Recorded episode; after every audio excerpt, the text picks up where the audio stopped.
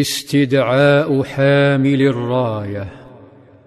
ارتفعت الشمس قليلا فرفع ابن الخطاب رأسه رغم طوله. تطاول في ذلك الصبح المنعش.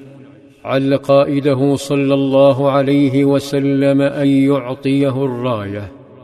يقول ما أحببت الإمارة إلا يومئذ. فتساورت لها رجاء أن أدعى لها. إنها لحظة تشبه تلك اللحظة في غزوة أحد. حين رفع القائد صلى الله عليه وسلم سيفه أمام الصف وهتف من يأخذ هذا السيف بحقه؟ فتطلع الجميع. فلم يعطه لأبي بكر ولا لعلي ولا حتى لحمزة بل أعطاه لأبي دجانة. إنها مناسبات للتميز وفي كل مناسبة تميز لصحابي فمن هو صاحبها اليوم؟ اصطف الجند صفوفا من الحماس والفداء أمام قائدهم صلى الله عليه وسلم الذي هتف مطالبا بإحضار اللواء فأحضره أحد الصحابة وسلمه له ففوجئ المجاهدون به ينادي على اسم ليس بين الصفوف ولا ضمن الترشيحات. على اسم لا يستطيع تبين طريقه فضلا عن القتال. هتف صلى الله عليه وسلم فقال أين علي؟ خيم التعجب. فعلي لا يستطيع القتال. فقالوا يشتكي من عينيه يا رسول الله. فقال صلى الله عليه وسلم فأرسلوا إليه فأتوني به. أدركوا أنها كرامة له حين لحق بالجيش رغم مرضه وعذره.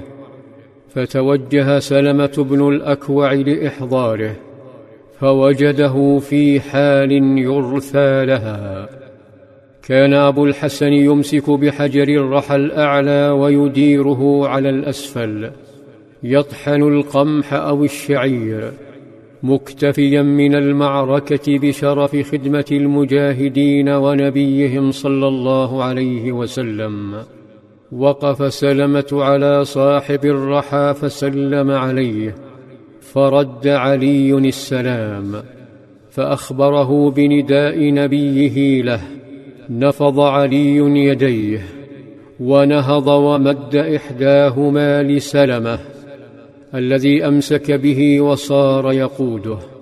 ولما وقفا أمام القائد استبعد علي خوض المعركة ففوجئ بالقائد صلى الله عليه وسلم يطلب منه أخذ الراية. فاعتذر علي وقال يا نبي الله ما أكاد أبصر. فانحنى صلى الله عليه وسلم نحو عينيه فنفث فيهما ودعا له فبرا كان لم يكن به وجع. ثم هز الراية ثلاثا ثم دفعها إليه. قبض علي على الراية وتنفس صباحا جديدا وأشرقت الدنيا في عينيه. فأمره صلى الله عليه وسلم أمرا ينضح بالانتصارات أمر كالسيف.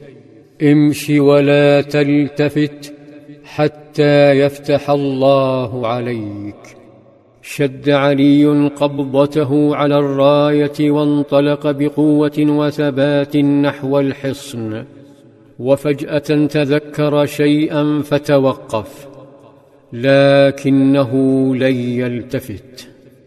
تذكر الرسالة التي أخرجت نبيه من مكة فهو لا يحتاج إلى دماء هؤلاء اليهود الخونة ولا إلى أموالهم. لذا ودون أن يلتفت صرخ ووجهه باتجاه الحصن وظهره للنبي صلى الله عليه وسلم. يا رسول الله على ماذا أقاتل الناس؟ فهتف به صلى الله عليه وسلم انفذ على رسلك حتى تنزل بساحتهم ثم ادعهم إلى الإسلام وأخبرهم بما يجب عليهم فوالله لأن يهدي الله بك رجلا خير لك من أن يكون لك حمر النعم.